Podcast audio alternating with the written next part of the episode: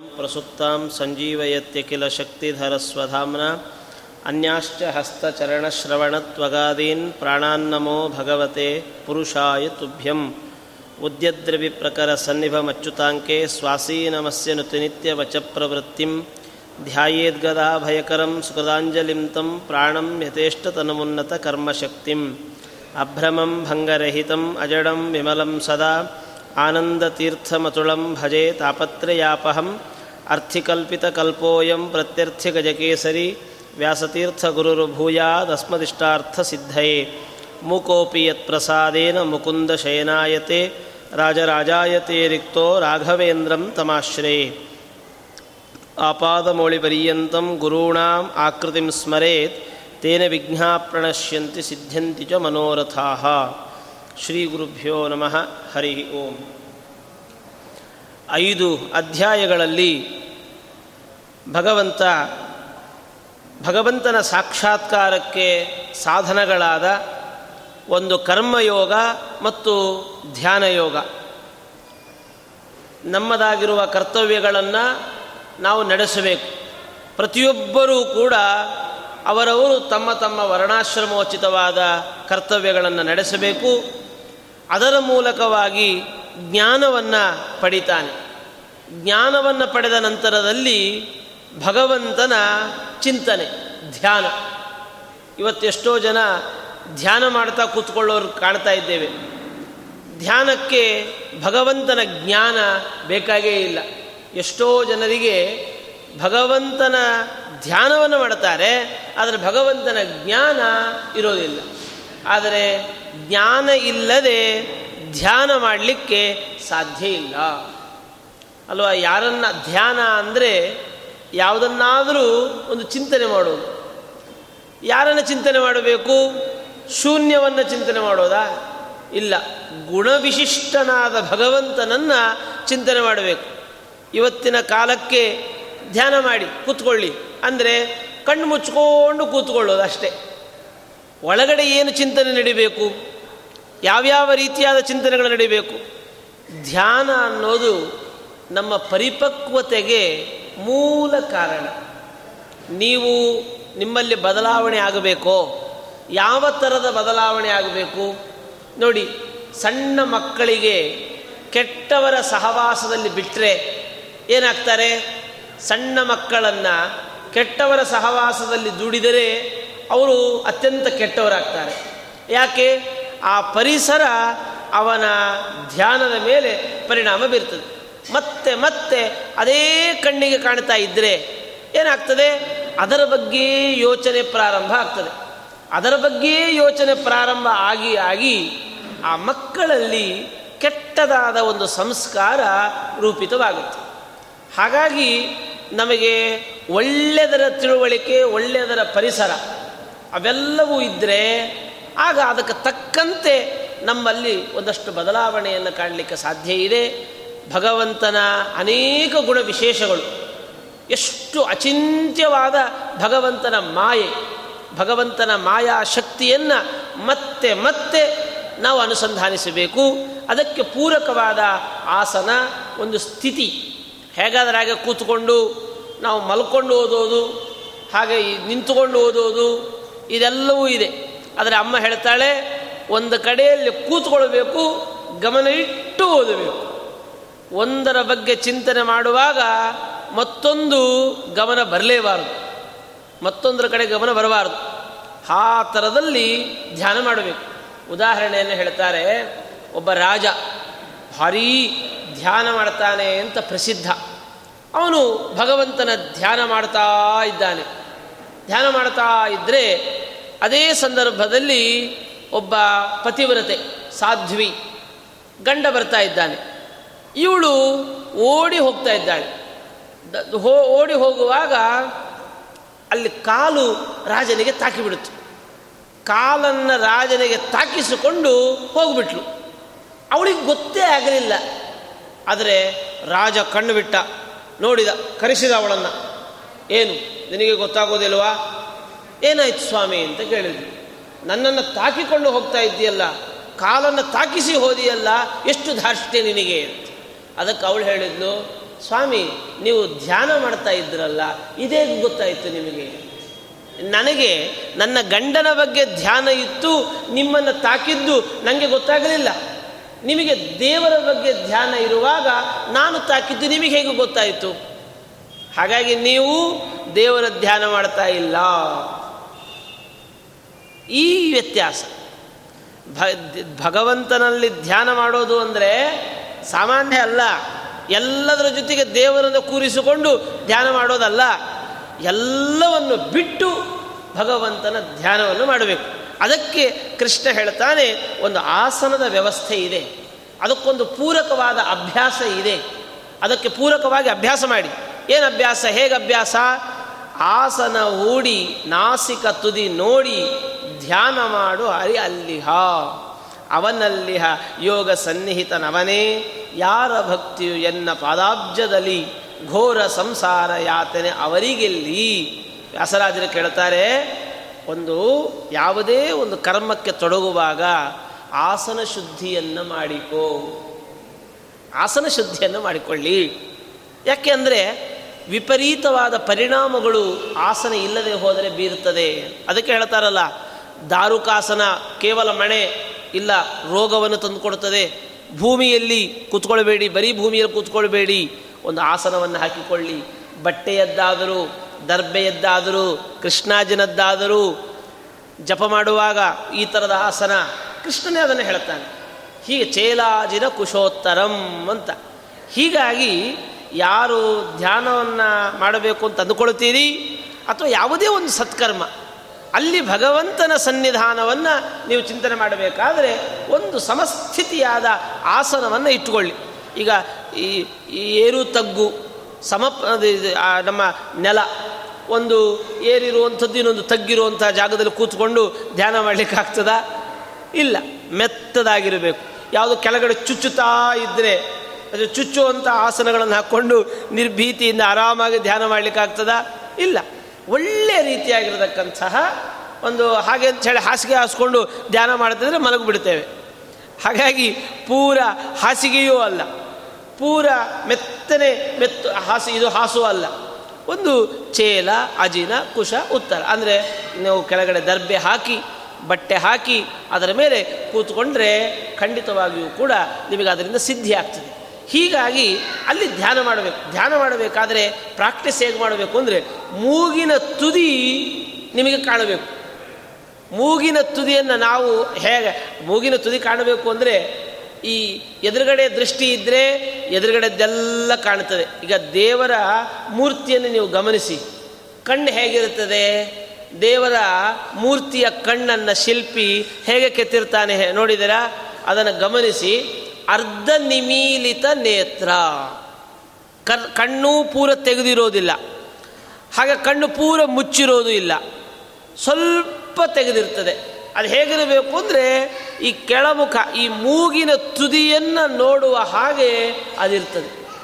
ಅದು ಶಾಂತವಾದ ಒಂದು ಸ್ಥಿತಿ. ಹಾಗೆ ನಾವು ಮೂಗಿನ ತುದಿಯನ್ನು ನೋಡೋದಕ್ಕೆ ಪ್ರಾಕ್ಟೀಸ್ ಮಾಡಬೇಕು. ನಿಮಗೆ ಕಾಣ್ತದೆ. ಜಗತ್ತಲ್ಲಿ ಇಲ್ಲದೆ ಇರೋದೆಲ್ಲ ಕಾಣ್ತದೆ ಅಂತ ಅಂದಮೇಲೆ ಮೂಗಿನ ತುದಿ ಕಾಣಲ್ವಾ? ಪ್ರಯತ್ನ ಪಟ್ಟರೆ ಖಂಡಿತ ಕಾಣ್ತದೆ. ಆದರೆ ಪ್ರಾಕ್ಟೀಸ್ ಬೇಕು ನೀವು ಏನು ಕಾಣೋದಾದರೂ ಕಾಣ್ಬೋದು. ಮನಸ್ಸಿಗಿರುವಷ್ಟು ಶಕ್ತಿ ಇನ್ಯಾವುದಕ್ಕೂ ಇಲ್ಲ. ಮನಸ್ಸಿಗಿರುವಷ್ಟು ಶಕ್ತಿ ಇನ್ಯಾವುದಕ್ಕೂ ಇಲ್ಲ. ಆದರೆ ಮನಸ್ಸು ಮಾಡಬೇಕು ನೀನು. ಆ ಆತ್ಮಶಕ್ತಿಯನ್ನು, ಬೆಳವಣಿಗೆಯನ್ನು ನೀನು ಕಾಣಬೇಕು. ನಮ್ಮಲ್ಲಿ ಅಷ್ಟು ವಿಶಿಷ್ಟವಾದ ಶಕ್ತಿ ಇದೆ. ಆ ಶಕ್ತಿಯನ್ನು ನಾವು ಪ್ರೇರೇಪಿಸಬೇಕು. ಈಗ ಕೆಂಡ ಇದೆ. ಕೆಂಡ ಇದ್ದ ಮಾತ್ರಕ್ಕೆ ಅಡಿಗೆ ಆಗೋದಿಲ್ಲ. ಪದೇ ಪದೇ ಗಾಳಿ ಹಾಕಬೇಕು. ಗಾಳಿ ಹಾಕಿದರೆ ಅಲ್ಲಿ ಕೆಂಡ ಉರಿತದೆ. ಶಾಖ ಜಾಸ್ತಿ ಆಗ್ತದೆ. ಆಗ ಪದಾರ್ಥಗಳು ಬೇಗ ಬೇಗ ಸರಿಯಾಗಿ ರೀತಿಯಲ್ಲಿ ಆಗ್ತದೆ. ಹಾಗೇ ಮನಸ್ಸಿದೆ.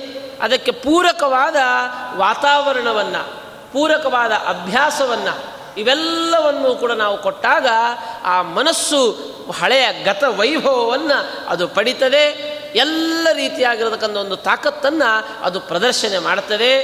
ಹೀಗೆ ಭಗವಂತ ಹೇಳ್ತಾನೆ, ಧ್ಯಾನ ಮಾಡು. ಧ್ಯಾನ ಮಾಡಿದರೆ ನಾನು ಅಲ್ಲಿರ್ತೇನೆ ಎಲ್ಲೂ ಇಲ್ಲ. ನೀವು ಕ್ಷೇತ್ರಗಳಿಗೆ ಹೋಗಬೇಡಿ ದೇವರನ್ನು ಹುಡುಕೊಂಡು. ಇವತ್ತು ಕ್ಷೇತ್ರಗಳಲ್ಲಿಲ್ಲ ಭಗವಂತ. ಒಬ್ಬ ಕೇಳ್ತಾನೆ, ದೇವರೇ, ಯಾವ ಕ್ಷೇತ್ರಕ್ಕೆ ಹೋದರೂ ನಿನ್ನ ಸನ್ನಿಧಾನವೇ ಕಾಣಲ್ಲ, ಬರೀ ಲಕ್ಷ್ಮೀ ಸನ್ನಿಧಾನವೇ ಜಾಸ್ತಿ ಇದೆ ಅಂತ. ಹೋದಲ್ಲೆಲ್ಲ ಪೈಸಾದೋ ಪೈಸಾದೋ ಅಂತಿರ್ತಾರೆ ನಿನ್ನ ಕಾಣೋದೇ ಇಲ್ಲಲ್ಲ, ಎಲ್ಲಿದ್ದಿ ನೀನು? ಅಂದರೆ, ದೇವರ ಅಡ್ರೆಸ್ ಹೇಳೋಲ್ಲಂತೆ, ಯಾಕೆಂದರೆ ಎಲ್ಲಿದ್ದೀನಿ ಅಂತ ಹೇಳಿದ್ರು ಅಲ್ಲಿ ಬಂದು ಕಾಡ್ತೀನಿ ನೀನು ಅಂತ. ಅದಕ್ಕೆ ಭಗವಂತ ಎಲ್ಲಿದ್ದಾನೆ ಅಂದರೆ, ಭಗವಂತ ಹೇಳ್ತಾನೆ, ನಾನು ಹೃದಯಸ್ಥಿತೋ ಭಗವಾನ್. ಭಗವಂತ ಎಲ್ಲಿದ್ದಾನೆ? ನಮ್ಮೆಲ್ಲರ ಹೃದಯದಲ್ಲಿ ಭಗವಂತ ಇದ್ದಾನೆ. ಹೌದಾ? ಇಷ್ಟು ಹತ್ತಿರದಲ್ಲಿದ್ದಾನಲ್ಲ? ನಾವು ಅವನನ್ನು ಹಿಡ್ಕೊಂಡು ಏನು ಬೇಕಾದರೂ ಪಡಿಬೋದಲ್ಲ ಅಂದರೆ ದೇವರು ನಿಶ್ಚಿಂತನಾಗಿದ್ದಾನೆ. ಯಾಕೆ ಅಂದರೆ ಈ ಮನುಷ್ಯ ಬಹಿರ್ಮುಖನಾಗಿರ್ತಾನೆ ಹೊರತು ಅಂತರ್ಮುಖಿಯಾಗಿರಲ್ಲ ನಾವೆಲ್ಲರೂ ಬಹಿರ್ಮುಖರು. ನಮಗೆ ಹೊರಗಿನ ಪದಾರ್ಥಗಳು ಕಾಣ್ತದೆ ನನ್ನ ಒಳಗಿನದ್ದೇನು ಕಾಣಲ್ಲ. ಯಾಕೆಂದರೆ ನನಗೆ ಕಾಣಿಸಿಕೊಳ್ಳುವ ಇಚ್ಛೆ ನನಗಿಲ್ಲ. ನಾವು ಅಂತರ್ಮುಖಿಗಳಾದರೆ ದೇವರು ಕಾಣ್ತಾನೆ ನೀವು ನೋಡಿಬೇಕಾದ್ರೆ ನೀವು ತಿರುಪತಿಯ ಶ್ರೀನಿವಾಸನನ್ನು ದೂರದ ಕ್ಯೂ ಮಾಡಿಕೊಂಡು ಹೋಗಿ ಅಲ್ಲಿ ಕಣ್ ತೆಕ್ಕೊಂಡು ಶ್ರೀನಿವಾಸ ಅಂತ ನೋಡ್ತೀರಾ, ಕಣ್ಣು ಮುಚ್ಚಿಕೊಂಡು ಶ್ರೀನಿವಾಸ ಅಂತ ಹೇಳ್ತೀರಾ? ನಾವೆಲ್ಲ ಅಲ್ಲಿಗೆ ಹೋಗಿ ಕಣ್ಣು ಮುಚ್ಚಿಕೊಂಡು ಗೋವಿಂದ ಅಂತ ಹೇಳ್ತೇವೆ. ಅದಕ್ಕೆ ಕಾರಣ ಏನು? ಕಣ್ಣು ತೆರೆದರೆ ಭಗವಂತ ಕಾಣೋದಲ್ಲ, ಕಣ್ಣು ಮುಚ್ಚಿದರೆ ಭಗವಂತ ಕಾಣ್ತಾನೆ ಇಲ್ಲ ಅಂದರೆ ಭಗವಂತ ಕಾಣೋದಿಲ್ಲ. ಅದನ್ನೇ ದಾಸರಾಯರು ಕೂಡ ಹೇಳುವಾಗ ಭಗವಂತನನ್ನ ಒಳಗಣ್ಣಿನಿಂದ ನೋಡು ಈ ಹೊರಗಿನ ಕಣ್ಣು ಹೊರಗಿನ ಪದಾರ್ಥಗಳ ವೈಭವವನ್ನು ತೋರಿಸ್ತದೆ. ಒಳಕಣ್ಣು ಒಳಗಿನ ಭಗವಂತನ ವೈಭವವನ್ನು ತೋರಿಸಿಕೊಡುತ್ತದೆ. ಹಾಗಾಗಿ ಒಳಗಣ್ಣಿನ ಮೂಲಕವಾಗಿ ಭಗವಂತನನ್ನು ಕಾಣು. ಯಾವಾಗ ಭಗವಂತನನ್ನು ಕಾಣ್ತೀಯ, ಆಗ ಭಕ್ತಿ ಜಾಗೃತವಾಗಿ ಬಿಡುತ್ತೆ. ಭಾರೀ ಭಕ್ತಿ.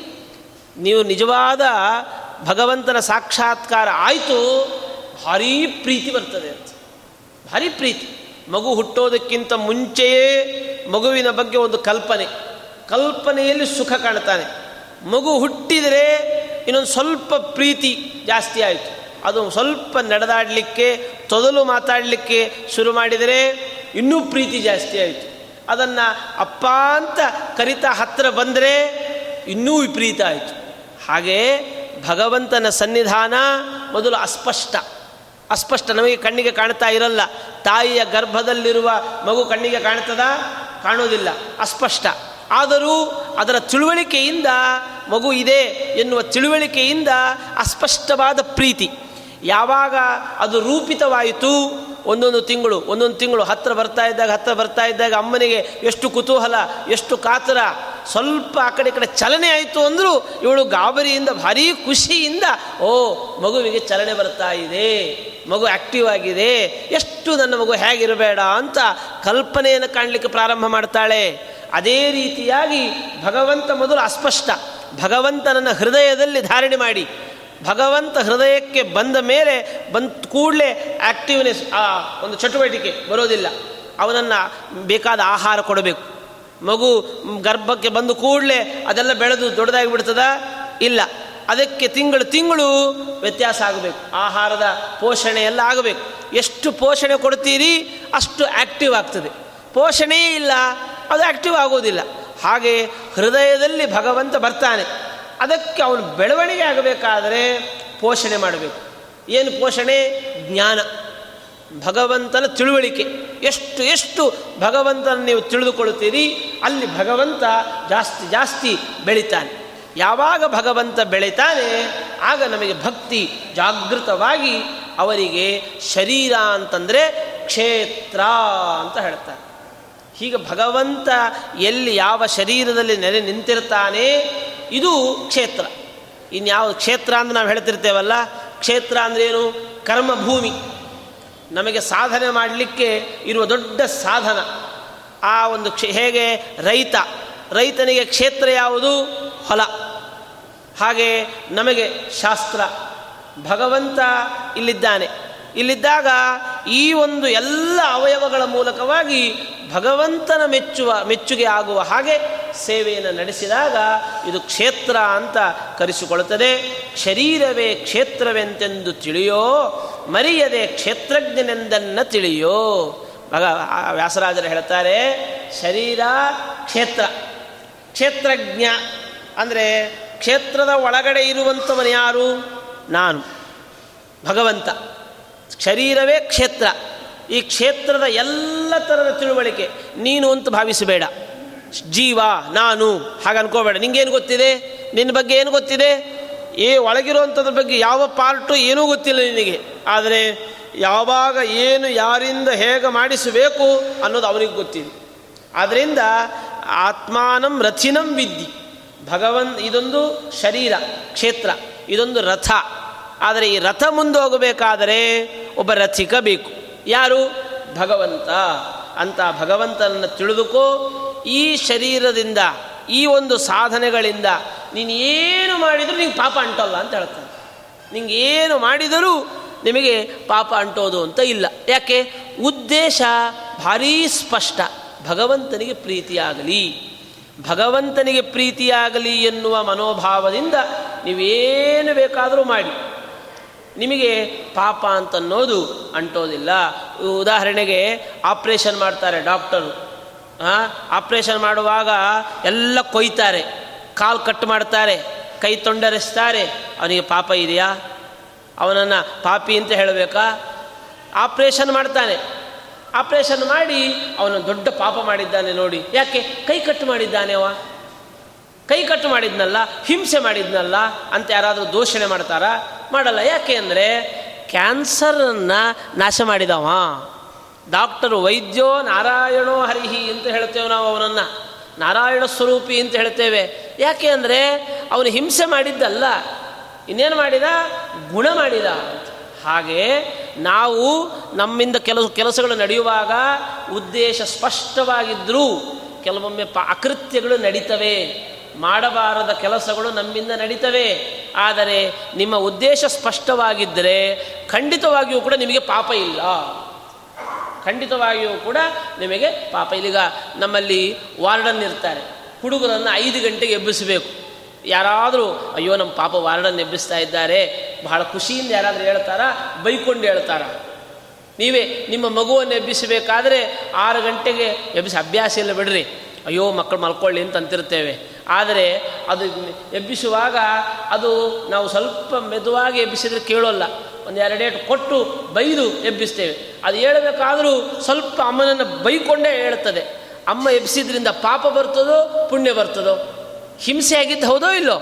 ಹಿಂಸೆ ಆಯಿತು. ಆದರೆ ಅಮ್ಮನಿಗೆ ಪಾಪವಾ? ಪಾಪ ಅಲ್ಲ. ಯಾಕೆ?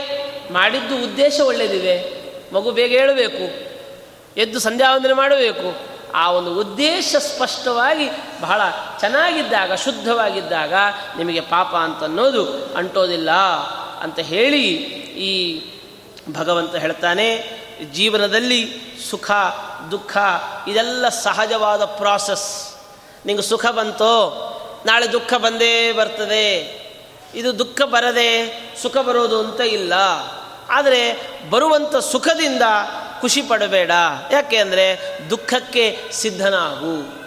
ದುಃಖಕ್ಕೆ ಸಿದ್ಧನಾಗು. ಎಲ್ಲವೂ ಕೂಡ ನೀನು ಇದನ್ನು ಹೇಳ್ತೇವೆ, ಕಟ್ಕೊಂಡ ಮೇಲೆ ಅನುಭವಿಸಬೇಕು ಅಂತ ಹೇಳ್ತಿರ್ತಾರೆ ನೋಡಿ. ಕಟ್ಟಿಕೊಂಡ್ರೆ ಸುಖವೂ ಇದೆ, ದುಃಖವೂ ಇದೆ. ನಾವು ಅಪ್ಪ, ಅಮ್ಮ ನೋಡ್ತಾನೇ ಇರ್ತೇವೆ. ಆಯಿತಾ? ಅಪ್ಪ ನಾವಿಷ್ಟೆಲ್ಲ ಗಂಡ, ಹೆಂಡತಿ ಒದ್ದಾಡ್ತಾನೆ ಇರ್ತೇವೆ. ಐವತ್ತು ವರ್ಷ, ನಲವತ್ತು ವರ್ಷ ಸಂಸಾರದ ಅನುಭವ ಇದೆ, ಒದ್ದಾಡ್ತಾನೆ ಇರ್ತೇವೆ. ಆದರೂ ಕೂಡ ಮಕ್ಕಳಿಗೆ ಮದುವೆ ಮಾಡೋದು ಬಿಡ್ತೀವ? ಹೇಳಿ. ಮಕ್ಕಳಿಗೆ ಮದುವೆ ಮಾಡೋದು ಬಿಡ್ತೇವ? ಅಯ್ಯೋ, ಮಗುಗೆ ಮದುವೆ ಮಾಡಿಬಿಡಬೇಕು. ಅಲ್ಲಪ್ಪ, ಅವನೇ ಕೇಳ್ತಾನೆ, ಅಲ್ಲಿ, ನಾನು ನೋಡ್ತಾ ಇದ್ದಾಗಿಂದ ಬರೀ ಜಗಳನೇ ಆಡ್ತಾ ಇದ್ದೀರಿ ಮತ್ತು ನನಗೆ ಯಾಕೆ ಕಟ್ಟೆ ಹಾಕ್ತೀರಿ ನೀವು? ಅವನೊಂದು ಮಾತು ಕೇಳಿದ್ರೆ, ಏನು ಹೇಳ್ತೇವೆ? ನೋಡೋ, ಜಗಳ ಆಡ್ತೇವೆ, ಮತ್ತು ಒಂದಾಗ್ತೇವೆ. ಜಗಳ ಆಡ್ತೇವೆ, ಒಂದಾಗ್ತೇವೆ. ಜಗಳ ಆಡಿ ಒಂದಾಗೋದಿದೆ ನೋಡು, ಇನ್ನೂ ಅದ್ಭುತ. ನಿಂಗೆ ಗೊತ್ತಿಲ್ಲ, ನೀ ಅನುಭವಿಸು. ಹೀಗೆ ಈ ಥರದಲ್ಲಿ ಸುಖ, ದುಃಖ. ಸುಖ, ದುಃಖೇ ಸಮಯ ಕೃತ್ವ ಲಾಭ, ಲಾಭವು ಜಯಾಜಯವು ತಥೋ ಯುದ್ಧಾಯುಜ್ಯಸ್ವ. ಯಾವುದನ್ನು ತ್ಯಾಗ ಮಾಡದೆ ಪಡೀಲಿಕ್ಕೆ ಸಾಧ್ಯ ಇಲ್ಲ. ಯಾವುದನ್ನು ಬೇಕಾದರೂ. ನೀವು ತ್ಯಾಗ ಮಾಡದೆ ಯಾವುದನ್ನು ಅನುಭವಿಸಲಿಕ್ಕೆ ಸಾಧ್ಯ ಇಲ್ಲ. ಒಂದನ್ನು ತ್ಯಾಗ ಮಾಡಬೇಕು, ಇನ್ನೊಂದನ್ನು ಅನುಭವಿಸಬೇಕು. ತ್ಯಾಗ ಮಾಡದೆ ಅನುಭವಿಸುವ ಇದರಲ್ಲಿ ಸುಖ ಇರೋದಿಲ್ಲ. ತ್ಯಾಗ ಮಾಡದೆ, ನೋಡಿ, ದುಡಿಯೋನೊಬ್ಬನು, ತಿನ್ನೋನೊಬ್ಬನು ಅಂತ ಆದರೆ ಇವನು ತಿನ್ನೋದ್ರಿಂದ ಶುಗರ್ ಜಾಸ್ತಿ ಆಗುತ್ತೆ ಹೊರತು ಇನ್ನೇನೂ ಆಗಲ್ಲ. ಸುಖ ಅಂತೂ ಖಂಡಿತ ಬರಲ್ಲ. ನೀನೇ ದುಡಿದು ನೀನು ತಿನ್ನೋದಿದೆಯಲ್ಲ? ಇದು ಹಿಂಗೆ ಯಾವುದೇ ರೋಗ ತಂದುಕೊಡಲ್ಲ. ಇವತ್ತು ನಾವು ನಮ್ಮ ಪರಿಸ್ಥಿತಿ ಹೇಗಿದೆ ಅಂದರೆ ನಾವು ದುಡಿಯೋದಲ್ಲ. ಯಾರೋ ದುಡಿಯೋದು, ನಾವು ತಿನ್ನೋದು. ಹಾಗಾಗಿ ಇರೋ ರೋಗಗಳೆಲ್ಲ ನಮಗೆ ಬರ್ತವೆ ಅಂತ. ಇರೋ ರೋಗಗಳೆಲ್ಲ ನಮ್ಮನ್ನೇ ಹುಡ್ಕೊಂಬರ್ತವೆ. ಯಾಕೆ ಅಂದರೆ ನಾವು ದುಡಿದು ತಿನ್ನೋರಲ್ಲ, ದುಡಿಸಿ ತಿನ್ನೋರು ನಾವು. ಹೀಗಾಗಿ ತ್ಯಾಗ ಇದ್ದಲ್ಲಿ ಸುಖ ಇದೆ. ಸುಖ ದುಃಖೇ ಸಮಯಕೃತ್ವ. ಸುಖ ಬಂತು ಭಾರಿ ಮೆರಿಬೇಡ. ದುಃಖ ಬರ್ತದೆ. ಎಲ್ಲರಿಗೂ ಕೂಡ ನಾವು ನೋಡುವಾಗ ಶ್ರೀಮಂತರು ಅಂತಾದಾಗ ಅನ್ಕೋತಿರ್ತೇವೆ. ಏನು ಭಾರೀ ಚಂದ ಅಂತ ಎ ಸಿ ಕಾರಲ್ಲಿ ಬರ್ತಿರ್ತಾರೆ. ಏನು ನಾವೆಲ್ಲ ಬಿರು ಬಿರು ಬಿರು ಬಿಸಿಲು. ಬಿಸಿಲಲ್ಲಿ ಓಡಾಡ್ತಾ ಎ ಸಿ ಕಾರಲ್ಲಿ ಯಾರಾದರೂ ಹೋದರೆ ನಾವು ಅನ್ಕೋತೇವೆ, ಅವ್ರು ನೋಡ್ರಿ, ಎಷ್ಟು ಆರಾಮಾಗಿದ್ದಾರೆ, ಎ ಸಿ ಕಾರಲ್ಲಿ ಹೋಗ್ತಿದ್ದಾರೆ ಅಂತ. ಕೆಳಗಿಳಿದಾಗ ನಿನಗಿಂತ ಹೆಚ್ಚು ಕಷ್ಟಪಡೋದು ಅವರು ಎ ಸಿ ಕಾರಿಂದ ಕೆಳಗಿಳಿದ್ರೆ ನಮಗಿಂತ ಹೆಚ್ಚು ಕಷ್ಟಪಡೋದು ಯಾರು ಗೊತ್ತಾ? ಎ ಸಿ ಕಾರಿಂದ ಕೆಳಗಿಳಿದವನು. ಯಾಕೆ ಅಂದರೆ ನಿಂಗೆ ಅದು ಅಭ್ಯಾಸ ಬಿಟ್ಟಿರುತ್ತೆ, ಆದರೆ ಅವನಿಗೆ ಅಭ್ಯಾಸ ಇರೋದಲ್ಲ, ಒದ್ದಾಡಿ ಬಿಡ್ತಾನೆ. ನೀವು ಬೇಕಾದರೆ ನೀವು ಅದನ್ನು ಪ್ರಾಕ್ಟಿಕಲ್ಲಾಗಿ ಗಮನಿಸಿ. ಸುಖ ದುಃಖೇ ಸಮಯಕೃತ್ವ ಹಾಗಾಗಿ ಸುಖ ಮತ್ತು ದುಃಖಗಳಲ್ಲಿ ಆದಷ್ಟು ಒಂದು ಒಳ್ಳೆಯದನ್ನು, ಇದನ್ನು ನೋಡಿ, ಅಂದರೆ ಸಮ ಸಮ, ಸಮವಾಗಿ ಅದನ್ನು ಸ್ವೀಕಾರ ಮಾಡಿ. ಆಮೇಲೆ ಅಷ್ಟೇ ಅಲ್ಲ, ಯಾವುದ್ಯಾವುದು ಲೋಕದಲ್ಲಿ ಹೆಚ್ಚು ಅಂತ ಅನಿಸುತ್ತೆ, ಯಾವುದ್ಯಾವುದು ಲೋಕದಲ್ಲಿ ಸೂರ್ಯ, ಎಂಥ ಅದ್ಭುತ ತೇಜಸ್ವಿ ತನ್ನ ತೇಜಸ್ಸಿನಿಂದ ಇಡೀ ಜಗತ್ತನ್ನು ಬೆಳಗುತ್ತಾನೆ. ಚಂದ್ರ ಎಂಥ ತೇಜಸ್ವಿ. ಅವನ ತೇಜಸ್ಸಿನಿಂದ ಸೂರ್ಯನ ಬಿರು ಬಿಸಿಗೆ, ಬಿಸಿ ಏನಿದೆ? ಆ ಒಂದು ಬಿ, ಬಿಸಿ ಕಡಿಮೆ ಆಗ್ತದೆ. ಈ ಅಗ್ನಿ ಯಾವುದ್ಯಾವುದು ಲೋಕದಲ್ಲಿ ಅತ್ಯಂತ ಅದ್ಭುತ ಅಂತ ಅನಿಸುತ್ತೆ. ಇದ್ಯಾವುದು ವ್ಯಕ್ತಿಗಳದ್ದಲ್ಲ. ಅದೆಲ್ಲವೂ ನಂದು ಅಂತಾನೆ ಭಗವಂತ. ನಿಂಗೆ ಒಬ್ಬ ವ್ಯಕ್ತಿ ಇಷ್ಟವಾಗ್ತದೆ ಈಗ ಮಕ್ಕಳಿರ್ತಾವೆ ಪುಟ್ಟ ಮಕ್ಕಳು. ಎಷ್ಟು ಮುಗ್ಧ, ಎಷ್ಟು ಚಂದ. ಅದನ್ನು ಎತ್ಕೊಂಡ್ರೆ ಎಷ್ಟು ಖುಷಿ ಆಗುತ್ತೆ, ಮುದ್ದಾಡಿದ್ರೆ ಎಷ್ಟು ಖುಷಿ ಆಗುತ್ತೆ. ಆ ಮಗುವಿನದ್ದಲ್ಲದು. ಯಾಕೆಂದ್ರೆ ಮಗುವಿನದ್ದೇ ಆಗಿದ್ದರೆ ದೊಡ್ಡದಾದ ಮೇಲೂ ಅದರಿಂದ ನಾನು ಸುಖ ಪಡಬೇಕಾಗಿತ್ತು. ಈಗ ಅದು ಮಗು ದೊಡ್ಡದಾಗ್ತದೆ. ಕತ್ತೆ ಆದಂಗೆ ಆಗಿದೆ ನೋಡ್ರಿ ಅಂತಂತೀವಿ ನಾವು. ಎಷ್ಟು ಚೆನ್ನಾಗಿತ್ತದು. ಆದರೆ ಇದೇ ಮಗು ಎಷ್ಟು ಮುದ್ದಾಡಿದ್ದೆ ನಾನು, ಇದು ಬೆಳೆದ್ಬಿಡ್ತು, ಕತ್ತೆ ಆದಂಗೆ ಆಗೋಯ್ತು ಅಂತ. ಒಂದು ವೇಳೆ ಆ ಮಗುವಿನದ್ದೇ ಎಲ್ಲವೂ ಆಗಿದ್ದರೆ ಅದು ದೊಡ್ಡದಾದ ಮೇಲೂ ಕೂಡ ನಾನು ಅದನ್ನು ಮುದ್ದಾಡಬೇಕಾಗಿತ್ತು. ದೊಡ್ಡದಾದ ಮೇಲೆ ನಾನು ಅದನ್ನು ಮಾಡಲ್ಲ. ಹಾಗಾಗಿ ಏನಾಯಿತು? ಅಲ್ಲೆಲ್ಲ ಏನಿದೆಯಲ್ಲ? ಅದು ಭಗವಂತನ ಸನ್ನಿಧಾನ. ಮುಗ್ಧತೆ. ಎಲ್ಲಿ ನಿರ್ದುಷ್ಟತೆ ಇರುತ್ತೆ, ಎಲ್ಲಿ ಶುದ್ಧತೆ ಇರುತ್ತೆ, ಅಲ್ಲಿ ಭಗವಂತನ ಸನ್ನಿಧಾನ ಇರ್ತದೆ. ಹಣ್ಣು, ಹಣ್ಣಿನಲ್ಲಿ ಸಿಹಿ. ಏನೆಲ್ಲ ನೀವು ಅನ್ನದಲ್ಲಿ ರುಚಿ ಇದೆಲ್ಲ ಏನಿದೆಯಲ್ಲ? ಇದು ಯಾವುದರದ್ದು? ಆ ವಸ್ತುವಿನದ್ದಲ್ಲ. ಹೊರತು ಆ ಒಳಗಿರುವಂಥ ಭಗವಂತನದ್ದು. ಹಾಗಾಗಿ ಅಂತ ನನ್ನನ್ನು ನೀನು ನೋಡೋದಕ್ಕೆ ಪ್ರಯತ್ನ ಪಡು. ಹೌದು, ಇದರಿಂದ ಇದನ್ನೆಲ್ಲ ತಿಳ್ಕೊಂಡು ನಾನೇನು ಮಾಡಬೇಕು? ಅಂದರೆ ನಿನ್ನನ್ನೂ ನನ್ನ ಸನ್ನಿಧಾನಯುಕ್ತನನ್ನಾಗಿ ಮಾಡಿಕೋ. ಈಗ ಬೇರೆಯವರೆಲ್ಲರೂ ನಿಂಗೆ ಇಷ್ಟ ಆಗ್ತಾರೆ. ನೀನು ಎಷ್ಟು ಜನರಿಗೆ ಇಷ್ಟ ಆಗ್ತೀಯ? ಬೇರೆಯವರು ನಿಂಗೆ ಇಷ್ಟ ಆಗ್ತಾ ಇದ್ದಾರೆ. ಮಗು ಭಾರಿ ಇಷ್ಟ. ನೀನು ಯಾಕೆ ಇಷ್ಟ ಆಗಲ್ಲ ಹೇಳ್ರಿ? ಮಗುವಲ್ಲಿರೋದೇನು ನಿನ್ನಲ್ಲಿ ಇಲ್ಲದೆ ಇರೋದೇನು? ಮಗುವಲ್ಲಿರೋದು ಮುಗ್ಧತೆ. ನಿನ್ನಲ್ಲಿರೋದೇನು ಮುಗ್ಧತೆ ಇದೆಯಾ? ಇಲ್ಲ, ಮೋಸಗಾರಿಕೆ ಇದೆ. ಅಶುದ್ಧತೆ ಇದೆ. ಹಾಗಾಗಿ ನೀನು ಮಾಡಬೇಕು? ಆ ಮುಗ್ಧತೆಯನ್ನು ನೀನು ಬೆಳೆಸ್ಕೋಬೇಕು. ಮುಗ್ಧತೆಯನ್ನು ಬೆಳೆಸಿಕೊಂಡ್ರೆ ಆಗ ಭಗವಂತನ ಸನ್ನಿಧಾನ ಇಲ್ಲಿ ಬರ್ತದೆ. ಹೀಗಾಗಿ ಇಂತಹ ಆ ಭಗವಂತ, ಆ ಭಗವಂತನ ಜ್ಞಾನ ಬಹಳ ದುರ್ಲಭ. ಬಹಳ ಕಷ್ಟ. ಸುಲಭವಾಗಿ ಭಗವಂತನ ಜ್ಞಾನ ಬರೋದಲ್ಲ. ಭಗವಂತನ ಜ್ಞಾನ ಬರಬೇಕಾದ್ರೆ ಅವನೇ ನಿಂತು ಕೊಡಬೇಕು. ನಾವು ತಗೋತೇನೆ, ನಾನು ಪಡಿತೇನೆ, ಇಲ್ಲ.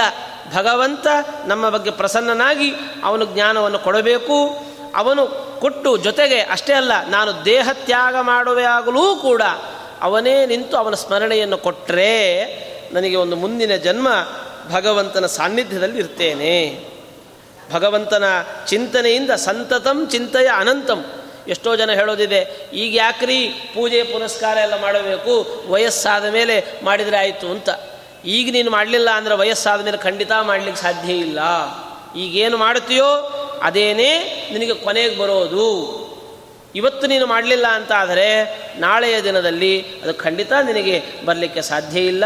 ಹಾಗಾಗಿ ಆ ಕೊನೆಯ ಕಾಲದಲ್ಲಿ ಯಾವುದರ ಭಗವಂತನ ಸ್ಮರಣೆ ಬರಬೇಕು ಅಂತಾದರೆ ಅದನ್ನು ಹೇಳ್ತಾರೆ, ಸ್ಮರಣೆ ಮಾಡುತ್ತ ದೇಹ ಬಿಡುವರೋ ಅನಂತ ಚೇತನ ಸುಳಿವನು, ಹರಿ ಸುಲಭನು, ಮತ್ತೆ ಜನ್ಮವಿಲ್ಲವಗೆ.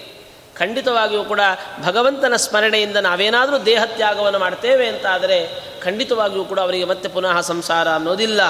ಹಾಗೆ ಅಂತೇಳಿ ಲಾಸ್ಟ್ ಟೈಮ್ ಕೊನೆ ಮಿನಿಟಲ್ಲಿ ನೋಡ್ಕೊಳ್ಳೋಣ ಅಂದರೆ ಬರಲ್ಲ. ಜೀವನ ಪೂರ್ತಿ ಯಾವುದಕ್ಕಾಗಿ ಒದ್ದಾಡಿರುತ್ತೀರೋ ಅದೇನೇ ನಿಮ್ಮ ಕೊನೆಯವರೆಗೂ ಕೂಡ ಸ್ಮರಣೆಗೆ ಬರೋದು. ಹಾಗಾಗಿ ಬಹಳ ಎಚ್ಚರಿಕೆಯಿಂದ ಯಾವಾಗಲೂ ಕೂಡ ಸಂತತಂ ಚಿಂತೆಯಾನಂತಂ. ಕಾಲ ಕಾಲಕ್ಕೆ ಭಗವಂತನ ಚಿಂತನೆಯನ್ನು ಮಾಡು. ನೂರು ವರ್ಷದ ಜೀವನದಲ್ಲಿ ಐವತ್ತು ವರ್ಷ ನಿದ್ದೆ, ಐವತ್ತು ವರ್ಷ ಹಗಲು.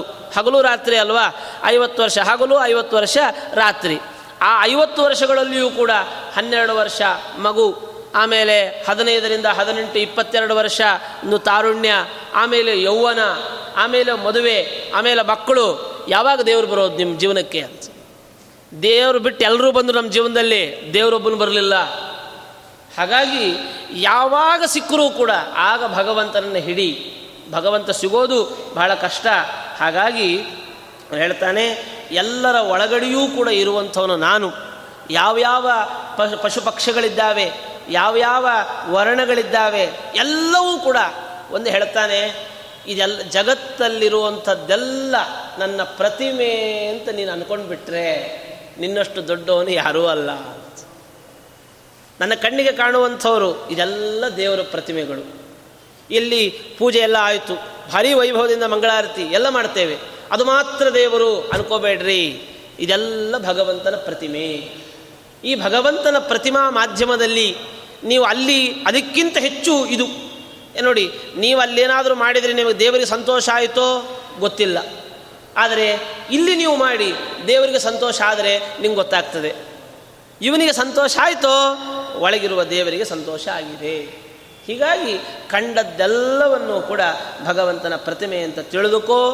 ಹಾಗೆ ಜೊತೆಗೆ ತಾರತಮ್ಯ ಅಕ್ಷರ ಅಕ್ಷರ ಮಹಾಲಕ್ಷ್ಮಿ ಮತ್ತು ಕ್ಷರ ಈ ಮುಖ್ಯ ಪ್ರಾಣಾದಿಗಳು, ಹೀಗೆ ಕ್ಷರ, ಅಕ್ಷರ ಇವೆರಡಕ್ಕಿಂತಲೂ ಕೂಡ ಅತ್ಯುತ್ತಮನಾಗಿರತಕ್ಕಂಥವನು ನಾನು ಅಂತ ಹೇಳಿ ಸಾತ್ವಿಕತೆಯನ್ನು ಜೀವನದಲ್ಲಿ ಅಳವಡಿಸಿಕೋ, ಎಷ್ಟು ಸಾತ್ವಿಕತೆಯನ್ನು ಜೀವನದಲ್ಲಿ ಅಳವಡಿಸಿಕೊಳ್ತೀಯ? ಅಷ್ಟು ನೀನು ಸತ್ವಯುತನಾಗ್ತೀಯ. ನಿಮಗೆ ಅಂತಸತ್ವ ಬೇಕೋ, ಸಾತ್ವಿಕತೆಯನ್ನು ಅಳವಡಿಸಿಕೋ.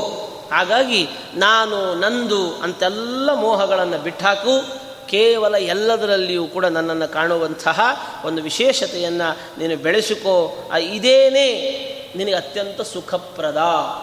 ಮೆಣಸಿನಕಾಯಿ ಖಾರ ಅಂತ ಗೊತ್ತಾಗಿಬಿಟ್ರೆ ಸುಮ್ಮ ಸುಮ್ಮನೆ ಬಾಯಿಗಿಟ್ಕೊಳ್ತೇವ? ಖಾರ ಅಂತ ತಿಳ್ಕೊಂಬಿಟ್ರೆ ಮೆಣಸಿನಕಾಯಿ ಅದು ಖಾರವಾಗೋದು ಅದರ ಸ್ವಭಾವ ಅಂತ ಗೊತ್ತಾಗಿಬಿಟ್ರೆ ಸುಮ್ಮ ಸುಮ್ಮನೆ ಕಚ್ಚೋದು ಅಂತ ಇಲ್ಲಲ್ಲ? ಕೈ ಕೆಲವರಿಗೆ ನಾವು ಕಚ್ಚುತ್ತೇವೆ, ಸುಖ ಆಗ್ತದೆ. ಅದೇ ಮಗು ಕಚ್ಚುತ್ತೆ, ದುಃಖ ಆಗ್ತದೆ. ಒಂದೇ ಪದಾರ್ಥ. ಅದು ಅದೇ ಸಕ್ಕರೆ. ಯಾರಿಗೆ ರೋಗ ಇಲ್ಲ, ಅವರಿಗೆ ಸುಖ. ಯಾರಿಗೆ ರೋಗ ಇದೆ, ಸಕ್ಕರೆ ತಿಂದರೂ ವಿಷ. ಹೀಗಾಗಿ ಅಲ್ಲಿ ಎಲ್ಲದರಲ್ಲಿಯೂ ಕೂಡ ನಮ್ಮ ಮನಸ್ಥಿತಿ ಬಹಳ ಪ್ರಮುಖವಾದ ಪಾತ್ರವನ್ನು ವಹಿಸುತ್ತೆ. ಒಂದು ಅಂತಃಸತ್ವವನ್ನು, ಜಾಗೃತವಾದ ಒಂದು ಸ್ಥಿತಿಯನ್ನು ನೀನು ಬೆಳೆಸಿಕೊಂಡಿ ಅಂತಾದರೆ ಖಂಡಿತವಾಗಿಯೂ ಕೂಡ ನಿನಗೆ ಅದು ಸುಖವಾಗ್ತದೆ ಅಂತ ಹೇಳಿ ಬಹಳ ವಿಸ್ತಾರವಾದ ರೀತಿಯಲ್ಲಿ ವ್ಯಾಸರಾಜರ ಒಂದು ಒಳ್ಳೆಯ ಚಿಂತನೆಗಳು ಇವೆ. ಅದರ ಒಂದು ಸಮಯದ ಕೊರತೆಯಿಂದಾಗಿ ಇಷ್ಟಕ್ಕೆ ಈ ಒಂದು ಚಿಂತನೆಯ ಇದನ್ನು ಮುಗಿಸ್ತಾ ಈ ಒಂದು ವ್ಯಾಸರಾಜರ ಗೀತಾರ್ಥ ಸಾರವನ್ನು ಈ ಮೂರು ದಿನಗಳ ಕಾಲ ಏನೊಂದು ಚಿಂತನೆ ನಡೆದಿದೆ. ವ್ಯಾಸರಾಜರ ಆರಾಧನಾ ಈ ಒಂದು ಸಂದರ್ಭದಲ್ಲಿ ವ್ಯಾಸರಾಜ ಗುರುವಂತರ್ಗತ ಭಾರತೀಯರ ಮುಖ್ಯ ಪ್ರಾಣದೇವರಿಗೆ, ಮುಖ್ಯ ಪ್ರಾಣದೇವರ ಅಂತರ್ಗತನಾದ ಭೈಷ್ಮಿ ಸತ್ಯಾಸಮೇತನಾದ ಶ್ರೀಕೃಷ್ಣನಲ್ಲಿ ಸಮರ್ಪಣೆ ಮಾಡ್ತಾ ಇದ್ದೇನೆ. ಕೃಷ್ಣ ಅರ್ಪಣ